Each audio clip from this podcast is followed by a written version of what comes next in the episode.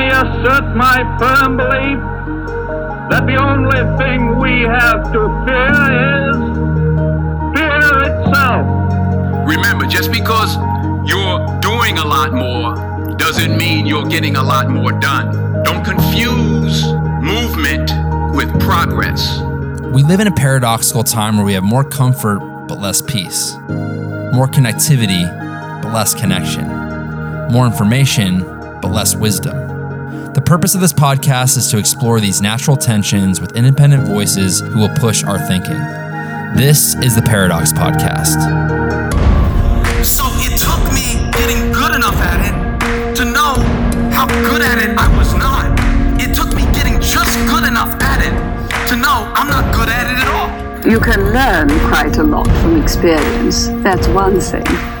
There's something after that have you the will and determination to do anything about it? Hey everyone, welcome to another episode of the Paradox Podcast. I'm your host, Kyle Tibbetts. For episode number 14, I chatted with Geoff Lewis, technology investor and founder of Bedrock Capital, about the noble lies that exist all around us in society, the geopolitics of TikTok, why algorithms are the new oil, how searching for narrative violations is different from contrarianism, his quest to move from Canada to the US that started at age 11, and the types of founders and companies he's looking to invest in. In 2019, Geoff was named as one of the top 100 venture capitalists in the world by CB Insights and the New York Times. Previously, as a partner of Founders Fund for over five years, Geoff was an early lead investor in companies including Lyft, Wish, Privateer Holdings, Nubank, and RigUp. Prior to joining Founders Fund in 2012, Geoff was a founder himself. As co founder and CEO of TopGuest, he created a loyalty software platform that counted United Airlines, Hilton Worldwide, and Virgin America as clients. Geoff is someone I've enjoyed getting to know online and offline. His temperature check vlog on YouTube is fantastic, and his insights are both thought provoking and original. I hope you enjoyed this conversation with Geoff Lewis. Geoff, thanks for making time to join me on the Paradox podcast. Super excited about this conversation. It's kind of funny. The last time we caught up back in February, this was just as COVID 19 was ramping up. And so a lot has changed since then. What would you say is the number one thing that you've learned in the last six or seven months? And what's the number one thing that you'll do differently in the future as a result of that learning? Uh, well, you know, I'd say there's a tactical thing and then maybe a, a, more esoteric strategic thing. So the tactical thing would be, I think when we met in February in SF, Kyle, this was, I think, sort of February 20, 23rd or 24th, and I was hardcore wiping every surface down. Like I was like, this thing is getting transmitted via fomites. I need to be wiping every surface down. I, I can't be like touching anybody or breathing shared air, which ended up being true. But the the thing that I've changed is I've stopped wiping everything down with Clorox wipes. So that's the number one thing that's changed since, since February. I've gotten over that, that affliction. I'd say more generally, the thing that I've learned, there's a sense in which you would have expected the whole sort of a global shared experience, this global pandemic, it all happens at the same time. You'd have expected it to be uh, sort of a societal catharsis, this sort of moment uh, in time where we sort of come together as a country in the United States, and the world sort of comes together, joins forces to combat sort of a common enemy in this in this coordinated, bipartisan, putting aside differences way. And in fact, sort of the opposite ha- happened, and it sort of led to a further fracturing of not only sort of the society in the United States, but more generally the globe. So that, that actually was a surprising development. We actually did think that the virus somehow would have cut through uh, and change the just the, the trajectory we, we were on, maybe long term in a positive way, but ultimately, I don't think that's happened. And then I'd say the second piece would be the bizarre thing about it is, you know, it's actually really accelerated the income inequality. Uh, so all of the things that one was worried about before the virus, it sort of dramatically accelerated all of those trends. And so sort of, it, in so many ways one could make money over the last six months if one was only paying attention to what was going on. And, I, and I'm actually surprised that so few people were paying attention to what, what was happening. So those are those are more than one answer, but no, it's great. That's awesome. There's lots to unpack there. As far as wiping down packages, I feel like it was a critical turning point for me when I stopped quarantining my UPS packages. So there was a good like a good two three months where I was really letting them sit outside for two or three days, and I bring them in and wipe them down. You know, pretty quickly. I think around May or June that stopped. That was kind of a, a key point for me. I similarly thought, and I think at the beginning actually there was a little more setting aside of differences. You could kind of notice it maybe on Twitter where it's especially vitriolic. Folks did seem maybe kind of in that March time frame, which March felt like a decade, obviously, to pull together a little bit or at least lay down their arms.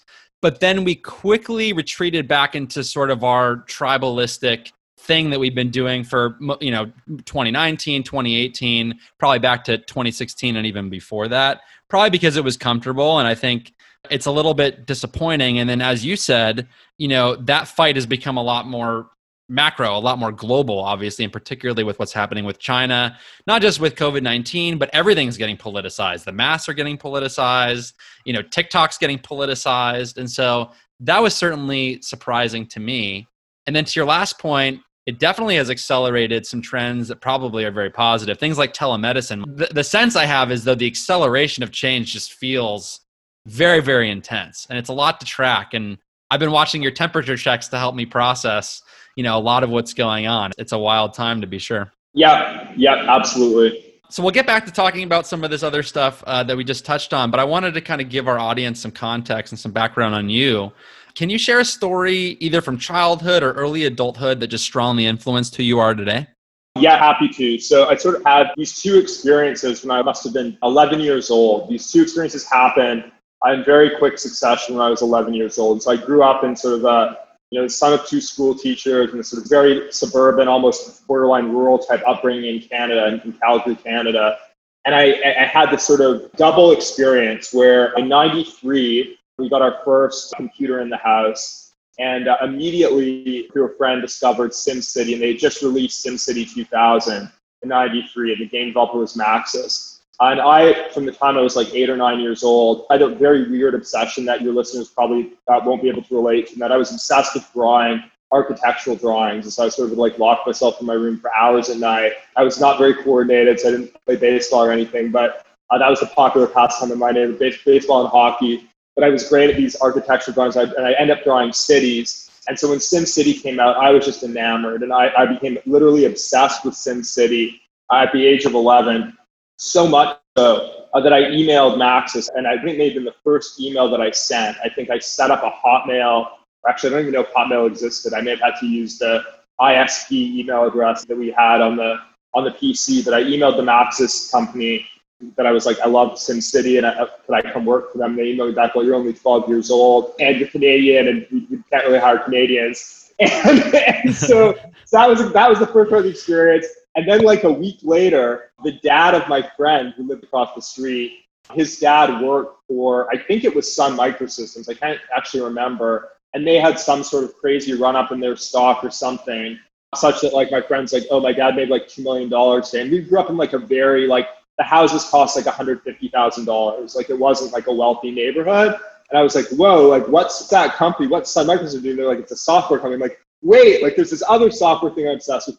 And that really keyed me in. There was this whole world of software businesses that were being built, and, and more importantly, that it was happening in the United States. And so I mean, the hmm. company that my friend's dad worked for was this American company. You know, Maxis was like, you're 12 and you're Canadian. So I was like, well, I can't change the fact I'm 12, but I can change the fact that I live in Canada. So that sort of set me on a path of I somehow have to get into technology, into the United States, into Silicon Valley. I ended up taking a very roundabout road to get here, but uh, that sort of was the the initial kindling, I think, for for getting into technology in, in the way that I, I am now. I love that you sent your first cold email at 12 in like 1993. That was probably one of the first cold emails ever on the internet. May, may have been, yeah. That's really interesting. Yeah, it seems like maybe the connective tissue between the Sims obsession and then this company, Sun Microsystems, that your friend's dad invested in, was this idea that new worlds were being built and in the game, you were obviously fascinated with the idea of bringing this passion to life. I incidentally actually was really weirdly into drawing architectural stuff too. As a kid. I, I, wanted to be an architect, but then I realized I had to be good at math, and math was not really my thing, and I, I kind of put the drawings away. But yeah, it seems like then the insight or the early insight came that, you know what, if I want to be part of building these new worlds, I got to go to the place where the building is happening. And the epicenter, of course, ended up being Silicon Valley. You mentioned sort of the circuitous route that you took to sort of get where you are now. And obviously, there's a long story there. What's the shorter version of that story? Because I think it was pretty nonlinear in a, in a really sort of special way. Very, very nonlinear. So people always like, well, what can I learn from your career? Like, what lessons can you impart? And I'm like, you actually can't learn anything from, from my story because it was, I think it was super idiosyncratic. And, you know, I'd say that the sequencing was basically so I, I grew up in a context in Canada where we were so middle class, like the idea of going to school in the US for college was not even like a thing that was mm. in the zeitgeist thing I would do. So like I didn't even take the SAT. I didn't apply to any colleges in the US. I went to the best school that I could get into in Canada. Uh, and, and then realized in like junior, senior year, I need to somehow work in the US. And so when I was graduating college, I had an offer from a, a consulting firm in Canada, from an iBank in Canada, and then I had one offer from a company I'd interned at uh, during my sophomore and junior summers, Procter and Gamble, because they knew me and I kept saying I want to be in the U.S. I want to be in the U.S. They were willing to sponsor me for a green card, and I actually opted to turn down the more sort of sexy, prestigious jobs at the iBank and the consulting firm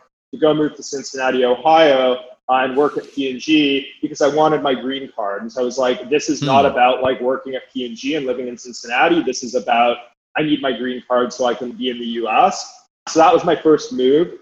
Ended up incidentally, sort of, there's a sense which I feel like I was at P&G, right place, right time. So it was, you know, sort of mid 2000s, you know, before the explosion of the next wave of, you know, Facebook launched the same year that I sort of started at P&G. So sort of quite early in the explosion this next wave of internet companies. Google was doing their Dutch auction or something, IPO, so it's still quite early. And I, I, was put in a role where I actually did get to launch a business at P&G. And so I launched the Tide to Go uh, stain mm. pen. And I was sort of the brand manager in charge of that whole project. And so I got to manage a P&L and do marketing and branding and all of that. So even though it was a big company, I was sort of the, the most entrepreneurial part of the large company. So that was kind of cool. A, and then B, I saw out of the corner of my eye a bunch of friends starting to use Facebook, LinkedIn, these tools. And I kept advocating we have to do like social ad. Like we didn't even really do search advertising at the time. Like hmm. it was like a big project to like do a website. Like it was like a yeah. fifty thousand dollar like six month project to get a website up for Tide. I was like, we need to do Facebook ads for Tide to go. Like that's our demographic. It's like college students. And people like laughed me out of the room such that I was like, okay, I need to like get out of Cincinnati now. And so the day I got my green card, I basically packed up and moved to San Francisco and landed there in sort of uh, late 2006, early 2007. And really, my goal was initially I was sort of working with P&G, helping to build relationships with tech companies. And my goal was like I have to somehow get a job at a tech company. And then again, somewhat serendipitously, met a number of the early PayPal folks ended up getting recruited to work at, uh, at, the hedge fund that Peter Thiel was working on at the time, Clarium Capital. That led me to meet my co-founder of my startup, TopGuest, wow. which was a SaaS product for loyalty programs. We left Clarium right after the financial uh, crisis of, of 2008, uh, started TopGuest in 2009 sold it in 2011, and then I was uh, asked to join Founders Fund in, wow. in 2012. So this is sort of lots of weird steps along the way, but I've, I, I, I think it's actually given me a set of experiences that sort of very few people around have. So that sort of gives me such a weird way that I have a, a frame that I think very few others do on things. Yeah, the path dependence on that story is fascinating. And also, I think being from Canada, but also having this awareness of what was happening in the United States, it's kind of this insider outsider perspective that I think is really, really great and, and unique. And I think that comes through in your temperature check episodes on YouTube now. I've been following them, kind of kicked off the beginning of the pandemic and have become a general part of my information diet. One of the most interesting episodes you did, I think it was maybe in March or April, was on the topic of noble lies. And I hadn't really heard it articulated in that way before. Can you talk about what a noble lie is and where these sort of pop up in society? Sure. So the concept of noble lie was originally coined by Plato in his work, The Republic, which I'd actually encourage folks to read. I, I do actually think sort of an underrated sidebar, an underrated thing folks can do is actually read the classics and read the great books. And so like everyone's able to do, and very few people do it, but I encourage everyone to do it. So Plato came up with this concept that was later adopted by other thinkers, other philosophers. The idea of a noble lie essentially is like a myth, something that's not true. It can be of either a political or a religious nature, propagated by a priesthood or by an elite in a social construct to sort of maintain harmony or um, sort of advance a cause that one believes to be noble, that one believes to be good. And so they've been around forever, you know, hiding just beneath the surface.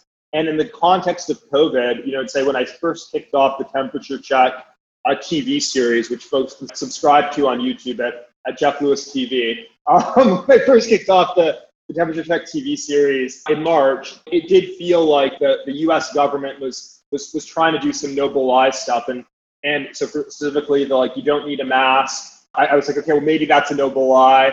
Um, clearly, it's not true. Maybe it's noble. There was sort of this sense in which I felt like the, the global response was maybe leveraging noble lies.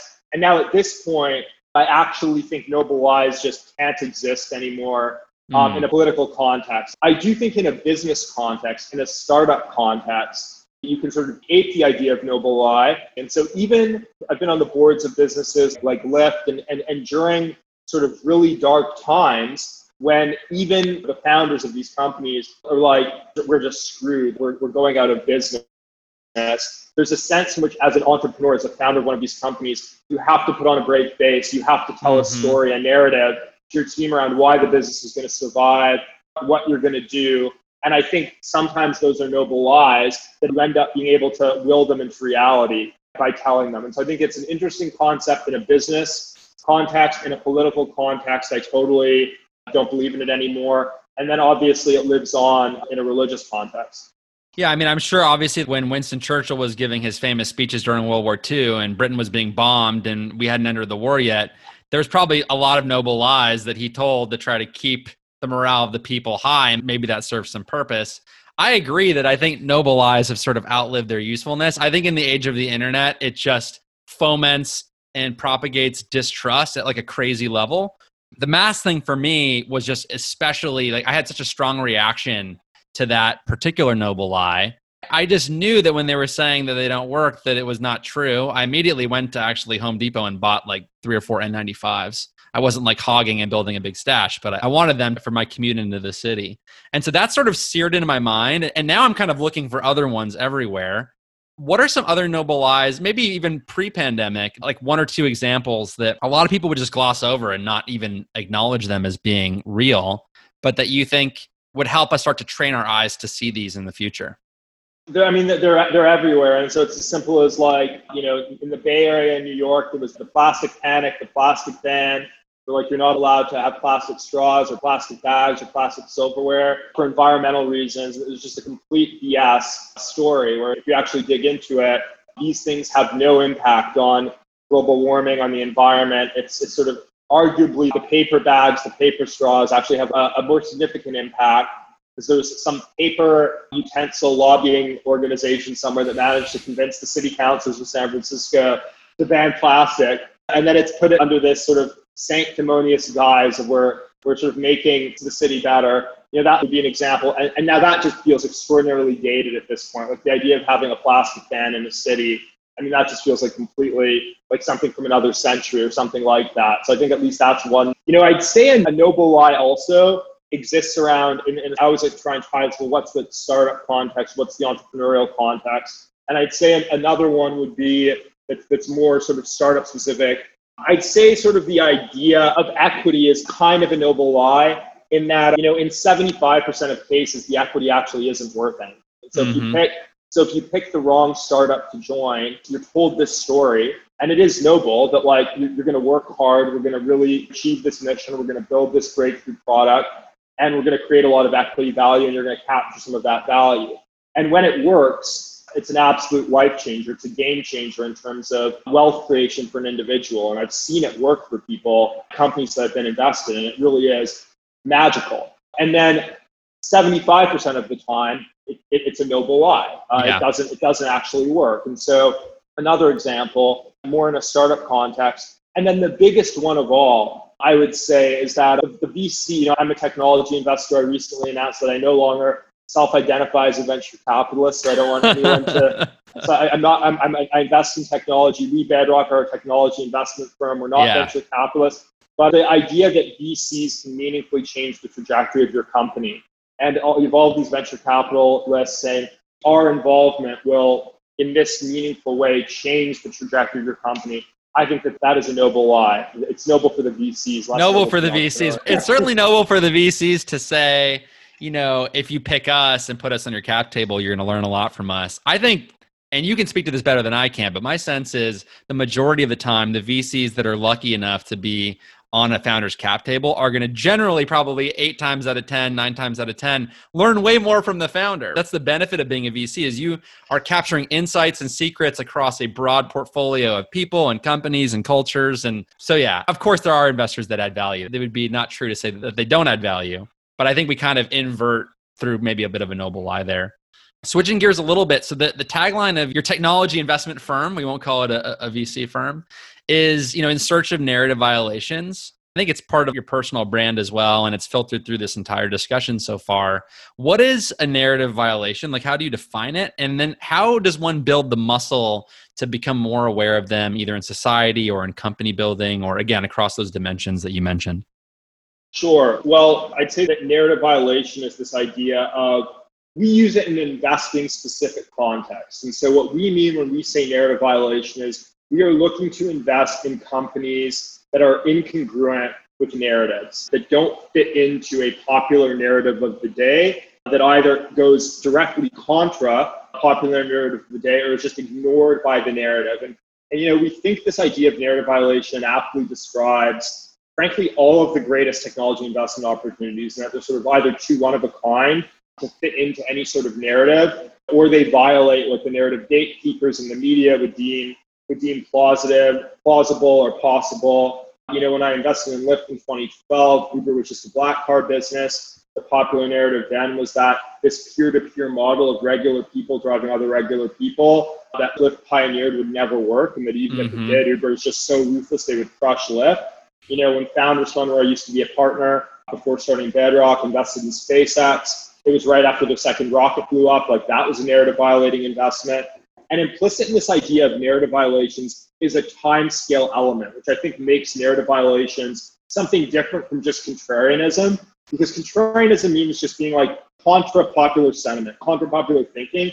What's different about narrative violation is narratives can be true at one moment, untrue the next. And so there's sort of a time scale element in which something can be a narrative violation one year or one quarter, uh, and then in the zeitgeist, a popular narrative a few years later, and you want to actually invest, deploy capital at the moment in time when it's a narrative violation, when it's not being captured by the popular narrative. So, like, yeah. if you actually do the history, you know, the best time to invest in Tesla would have been when they IPO'd in, in like the early 2010s, and the narrative then was clean tech is dead. Kleiner Perkins just lost.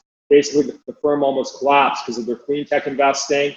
You know, the best time to invest in Tinder would have been 2012 when dating apps are always a fad. You know, Bitcoin was viewed as a huge bubble in 2013. That would have been the best time uh, to get in there. You know, when I invested uh, personally in via Founders Fund and Wish, uh, was that was in 2014, and people thought that Amazon you couldn't do anything uh, that wasn't a vertical direct to consumer vertical brand and e-commerce. And so there's a time scale element to it that we find uh, very powerful and helpful for us in driving our investment strategy at Bedrock. Yeah, it seems sort of interconnected also to the idea of a secret that maybe internally a startup believes, but it violates the narrative in some way. I mean, a really good example of this is, you know, even 18 months ago, two years ago, three years ago, starting your company completely remote was definitely anomalous. I mean, Automattic, certain companies have been successful with that model but it was definitely the narrative violation position. Now, in this case, we had a pandemic that completely accelerated this transition away from 100% co location in an office all the time. No one saw that coming, but it's possible that had the pandemic not happened, that over the course of the next five years, you know, we would have gradually shifted away from 100% co location anyway. But yes, the right time to invest in remote work was right before the pandemic, or the right time to invest in homeschools was right before the pandemic. Switching gears again a little bit. So, you sort of predicted in a tweet, I think it was last year, this TikTok geopolitical showdown. And you made a claim in a recent episode on your show that algorithms are the new oil. Can you unpack this idea that algorithms are the new oil? Sure. So the basic idea is, is basically that uh, geopolitically speaking, the most important countries, the largest countries, most powerful countries, are not going to be fighting over um, energy in the future. And so if you actually look historically, um, a lot of the actual violent conflict over the past hundred years, there's been an energy element to it. I mean, again, the history on World War II is very recent. It's not clear that we actually even know the full history of World War II yet, but certainly a large part of that history, in addition to the atrocities of the Holocaust, would be there's, there was an energy war story, there was an oil war element to it. Certainly, the American exploits in the Middle East, there's been a, a very significant oil energy component to it. And so the, the basic idea is that rather than fighting over energy uh, in the future, I think more and more uh, the geopolitical dynamics are going to center around control of these powerful algorithms. And I'd say that today, the most powerful algorithm in the world today would be Google's PageRank, far mm-hmm. So that is the most powerful algorithm in the world. And so, you know, there's talk of other algorithms, but by far the most powerful algorithm is the, is the Google PageRank algorithm. And so I think there's a sense in which the Google PageRank algorithm is somehow at the nexus, at the center of geopolitical dynamics uh, for the next number of years. And then there are these sort of other ancillary algorithms that are gaining power um, that can influence the way people perceive the world, view the world, and therefore have a lot of geopolitical value. I think the TikTok algorithm is one such example and is probably the fastest rising example in terms of adoption, importance. And again, it is a credit to the, the team at TikTok. Like I, am not yeah. going to undercut at all their achievements. They've built truly a phenomenal algorithm and product. And then it's just unfortunate that because it's a Chinese the links to the Communist Party China, you can't distinguish the company from the from the country, unfortunately. So that's the part where it gets very geopolitically alarming. Yeah, certainly. And a prediction business is obviously a, a, tough business to be in. And where do you think this goes? I mean, it seems like obviously the administration's trying to uh, trying to sort of either force a divestiture of TikTok US or shut it down. Do you think we're going to have more of these sort of wars escalating over algorithms in the future? Or do you think we're going to find some sort of like a middle ground uh, there's not going to be any middle ground. And so, in one's own life, I think you always want to find a middle ground on things. And then in a geopolitical context where the stakes are this high and we're in such a polarized environment, there's never going to be a middle ground. And then more to the point with TikTok specifically, there's a lot of money uh, up for grabs here. I mean, this business could be a this could be a trillion dollar business in mm-hmm. 10 years. I mean, you see the market caps of, of some of these other companies, the FANG. I mean, this could be a FANG like market yeah. cap company as an independent company. So people are wrestling for control of this asset. And certainly, uh, there's a sense in which when these products automatically work as like when you get it really right with an algorithmically driven product where it's all around user generated content, yeah. whoever wh- whoever owns it, it's almost like it doesn't really matter. So it doesn't really the, the, the executive team is not really going to be able to either even the executive team's totally incompetent. I would imagine the product continues to work, and the company continues to get more and more valuable. So whether it's a consortium of U.S. investors that have to pay the U.S. Treasury like a finder's fee or something, which is absolutely. I know tr- Trump's trying to get into the VC scout game. I thought that was funny. He wanted a cut of the deal. it's, it's, you know it's it's, it's fascinating. Everyone's so, and, either and, becoming a scout or raising a fund. Even Trump's getting into it. It's you ridiculous. Know, you've got he, he read about Chelsea Clinton starting a VC firm and wanted yeah, to compete. So totally. something like that. but, uh, but anyways, so no, I don't think there's going to be any middle ground. And whoever gets control of the company is is going to make a tremendous amount of money off of it. And yeah. then hopefully data isn't used for uh, nefarious purposes would be the hope. Absolutely. Okay, so what's a company that you wish you could find right now, but you haven't found yet, or maybe you're not sure it even exists that you would like to invest in? I know that investors are always thinking about ideas and the founder that can actually connect with that idea and bring it into fruition. But what's an idea that's been floating around, if you want to share it, that uh, you haven't found a company for?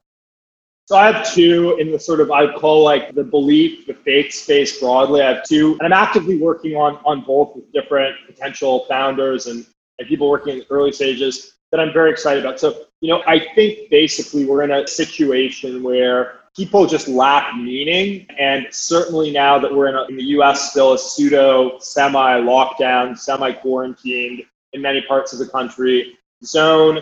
I think it just that people are even more atomized. People very, feel very alone. And I think that's just a huge problem. And, and somehow you need to connect people with other people and give people meaning in life. And so that leads me to, to two things. One is, is there an opportunity to build sort of a new system for life? Like I wouldn't call it a religion per se, but like a system for living that incorporates like everything from exercise to like philosophy to interpersonal communications and that's actually good and not like a scam or like a Scientology type thing, but like positive and like makes people better that has broad appeal that you can do from home yeah. that doesn't have like an IRL component, but that's like holistic. That covers like all aspects of your life. So that that's sort of a, a business that I'm, I'm very I think someone should be building and I'd love to invest in it. And then the other one would simply be how can we do a better uh, a better remote experience for Christianity and and, mm. and Judaism and the and the actual biblical biblical religions and Catholicism. How can we do a better virtual experience? Ben, I think you and I have talked about. Yeah, we've talked about that before. Bit, yep, a little bit. But I, I still think that there, no one's quite cracked the code on on how to do that. And I think you could actually build a you could build a pretty large and important company around just enabling faith leaders to, to have a better digital uh, experience and footprint. And it's the type of company that very few people in Silicon Valley would be interested in starting. So it's hard to get started because um, almost everyone in Silicon Valley is, a, is an atheist or agnostic. And so it's hard to get people to want to work on something that, that, that is related to Christianity. Yeah, no, those are both two really good narrative violations. On the first idea, yeah, I feel like certain aspects of this have been unbundled. I just bought a Peloton; it hasn't arrived yet because it's on like a one and a half month delay. But that's sort of an experience that you get that's in home, but it is social and it's it's health oriented, and that's really good. And then you mentioned in the faith space, the church that I attend, which I've actually only ever been to in person once, is in North Carolina but they've been streaming since the beginning of the pandemic. And fortunately they'd invested heavily in technology you know in the last several years before this. So they were kind of prepared for it. And it's really interesting because like i think the first or second sermon where the pastor came up to preach it, it was weird because he's used to preaching in front of like two or three thousand people and the room is empty because of covid. And he kind of had trouble getting through i think the sermon or finding his rhythm. And he got off the stage and his staff is like do you realize you just preached to the most number of people you've ever preached to in your life? Because they were streaming everywhere. And because of loneliness and maybe openness to exploring some sort of a faith experience, there was like a big surge in attendance. So I think those are two great places to invest. So in the last week, it feels like everyone's raising a fund, a rolling fund, and you know, a, a traditional fund. And I think AngelList has done a good job of just continuing to push on what's possible in the investing realm. Do you feel like we have too many investors and not enough builders? Or do you feel like the rise of the operator angels and these small seed funds is a net positive for the ecosystem?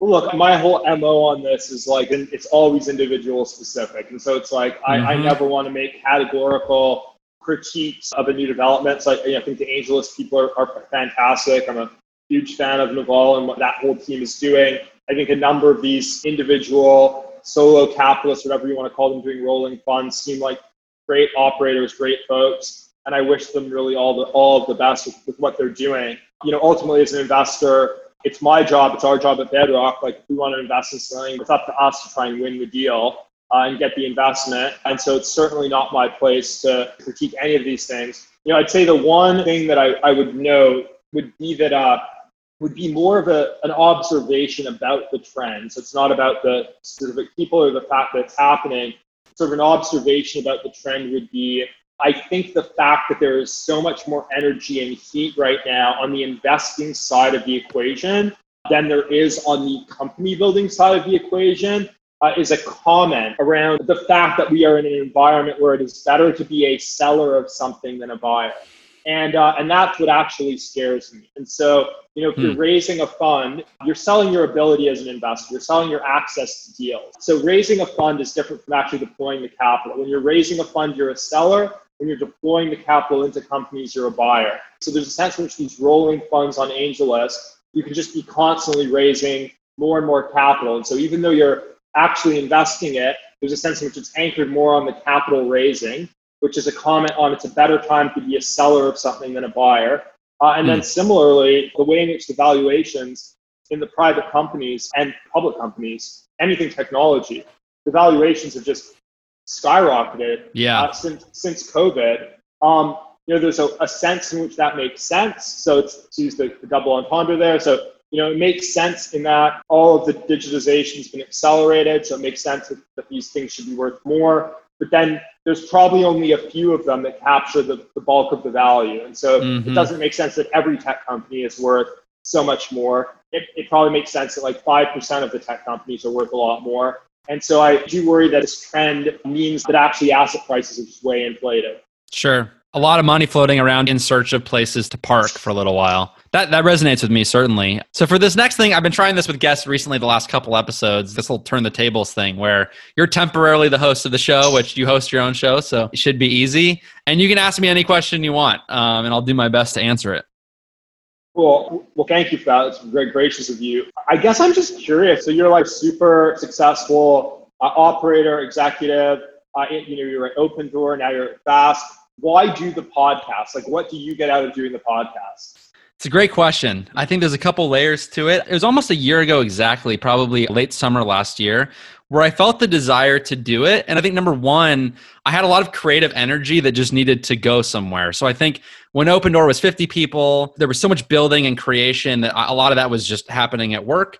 I think once Opendoor was 2,000 people, it wasn't that there wasn't a lot of building going on. There was, but I had extra creative energy sort of on the table to deploy. And so the podcast was a way to do that. I think I love learning from really smart people like yourself. There's a sense in which these are conversations I would like to have anyway. The podcast is almost like a premise for having the conversations, and the fact that they get shared out and people hopefully find value in them and respond to them is sort of icing on the cake. And then I probably learned more from the last 15 or so episodes that I've done than any class that I took in college, right? Because the amount of insights that get packed in a one hour discussion are pretty high velocity. And so this is also just a way to continue learning. And so those are my main reasons. But uh, cool. yeah, it's it's evolved from there. The last few questions are questions that I ask every guest, and you can take them in any direction you want. The first may be a question you've answered before from the person who originated it, or at least popularized it, kind of the famous Peter Thiel interview question. And you've already answered this a couple different ways in other parts of the conversation, but what's something you believe that most people don't? Uh, well, my rule on that question uh, is that I, I never answer the question with an audience. So it, it's a question that can only be answered in a one-on-one non-broadcast conversations. I like that. That's that's actually a very good and unique answer to this question. I like that. that people should not answer the question when asked. That's and that's the do. thing that no one says because everyone feels that they have to answer the question. So that's one of the right. best answers. Great. What's a problem that you're concerned about that most people aren't, or a problem that you think other people don't pay enough attention to? Yeah, I would say it, always sort of context specific. I think at this at this moment of time, I think people generally aren't concerned enough about the potential long-term effects of catching the the coronavirus. Yeah. So, you know, it's sort of like, so it, you know, it's been it's been around six months. There's a large variance in that in the in the outcomes. Uh, certainly, the death rate is super low, which is great. So it's, I'm yeah. a lot less worried about it than I was in March. But I think we've just sh- completely shifted away from like, you know, no one talks about it anymore, really. And yet, at the same time, you've got people wearing masks everywhere, and there's, you know, people are still dying. And a, a number of the emerging studies show that, you know, you can have lasting damage to your brain, these lasting respiratory implications. Mm-hmm. And we just, the time scale is so short, we just don't know enough. And so that's a problem I'm concerned about. I'm really concerned about what are the long term, like it's, it's about like, yeah, fine, like most people are going to survive, but like what's the long term health and longevity impact for those people? Sure. We don't know the answer. So I'm, I'm a little concerned about that. Yeah, in one sense, the time horizon, right, is very short. We don't know a lot about this disease yet or the long term implications. On the other hand, there's clearly pandemic fatigue. I mean, I felt it myself, so I can relate to it directly, where folks are just exhausted of talking about it, thinking about it, acting upon it. So, yeah, I think that's a really great answer. And I think it's important for all of us to just continue to stay vigilant and do the best we can to, I think, as you said in a recent episode on Temperature Check, just be like the CEO of your own personal life or the founder of your own personal life and find kind of personal product market fit around health, wellness, taking care of yourself and the people you care about. So, couldn't agree more. Last question What's the best piece of advice you've ever received? Well, I'm on the record as being very skeptical of most advice. And the reason why is that, and so I'll, get, I'll end up answering the question, but I'll do it in a roundabout way. And so I, generally think that the advice that people tend to really listen to is the advice that one gets from sort of the most successful person that, that one knows. And so if you sort of have this sort of iconoclastic entrepreneur or person in your life that like uh, you don't really know very well, but they're like just hyper successful, or you randomly meet someone at, at a party or a conference, you want to ask them for advice because they're so much more successful than you. I actually generally think that type of like generic advice from a super successful person that you don't really know well tends to be of limited value because they don't know your specific context. They're pattern matching and transposing their experience onto you without really knowing you. And the and the best advice that I've gotten actually is from someone I'm very close to is like the only advice that one should really factor into decision making is advice from people who know you extremely well. And there's mm-hmm. there's only a small handful of people that, that all of us have who, who know each of us really, really well. So I, I, I tend to, the best advice I've gotten is only listen to advice from, from people who know you extremely well. And even then, you know, advice is just one input. In Silicon Valley, everyone's all about advice, and I'm probably quite short. Uh, I'm short advice. That's a great answer. I love that. I'm a, no, seller, I, am a seller of advice. You're a seller of advice. No, I, I totally get it. Yeah. If I think in my own life, look, the best advice probably comes from my wife. She knows me the best. She can cut through the bullshit. Advice usually is packaged with a lot of, you have to look at what the incentives are. And yeah, someone that knows you that has your best interests at heart is going to have better insight into what you might want to do. And again, you just take that as one input of many. Geoff, this has been an awesome conversation, super fun. We've covered a lot of ground. If folks, particularly early stage founders, want to get connected with you, what's the best way for them to do that? Two ways. One is Twitter, just Glew, uh, spelled G L E W. Other would be this nascent YouTube channel. I'm desperately trying to get some subscribers uh, on Geoff Lewis TV. And Geoff is with the G, G O F F. Thanks so much for having me on. Yeah, encourage everybody to check out Geoff's uh, awesome temperature check YouTube channel. And yeah, maybe we'll do it again some other time. Sounds great, man. Have a good one. Thanks. We appreciate you taking the time to join us for this episode of the Paradox Podcast. We're aiming for commute length conversations with original thinkers that will push your perspective and pull you into the marketplace of ideas. If you're new to the podcast, we encourage you to check out our previous episodes. For episode number 13, I chatted with angel investor and entrepreneur Balaji Srinivasan about the rise of cloud cities, the Oregon Trail generation, a decentralized model for citizen journalism, and a path forward for tech and media. I think this is the next step for technology after starting new companies.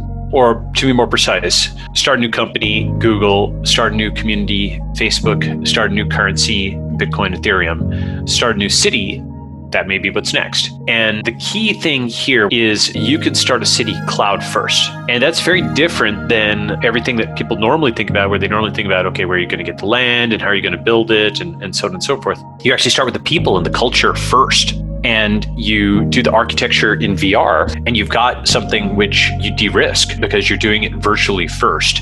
And that mm-hmm. allows for a much wider funnel. And it means that just like whether you think this is good or bad, cryptocurrency brought lots of people into thinking about finance and thinking about micro and macroeconomics. A lot of people became semi pro economists and traders and financiers in the same way that social media turned a lot of people into publishers. I think that VR is going to turn a lot of people into architects. If you think about the existing cloud communities, whether it's crypto or whether it's any others, are there any that you're particularly bullish on making it to land first as an actual real city? Or do you think of it in a slightly different way? That's a good question. So, at least the particular methodology that I'm talking about here is, in a sense, something where you could apply it to any online community and you could turn a community into a virtual city. And then some fraction of those you might materialize in a physical place. This is what happened, by the way, in the 1800s US. You had these sort of communes and whatnot arise in the Midwest. So, let's just do the thought experiment where we zoom 20 years in the future and these exist in various different forms. What would some of the benefits be of living in one? And how do you think traditional cities, the incumbent San Francisco's and Moscow's and London's of the world, would react these brand new cities that are springing up all over the world on a cloud first basis? So I think, well, first, simply being able to start a new city. If you have one innovation in that city, for example, you put a line through the regulation stopping self driving cars, or You make it a, a city that is highly friendly to stem cells, right? You don't necessarily need funding for the city. What you need is sort of the absence of a barrier. And uh, that doesn't necessarily cost you anything. You jettison, let's say, outmoded 20th century regulations. It's similar to the concept of special economic zones and how successful they've been in Asia. That's a wrap for this episode of the Paradox Podcast. If you'd like to connect, you can follow me on Twitter at Kyle Tibbetts. If you enjoyed the episode, please rate and review us on iTunes to spread the word. And until next time, take care of yourself.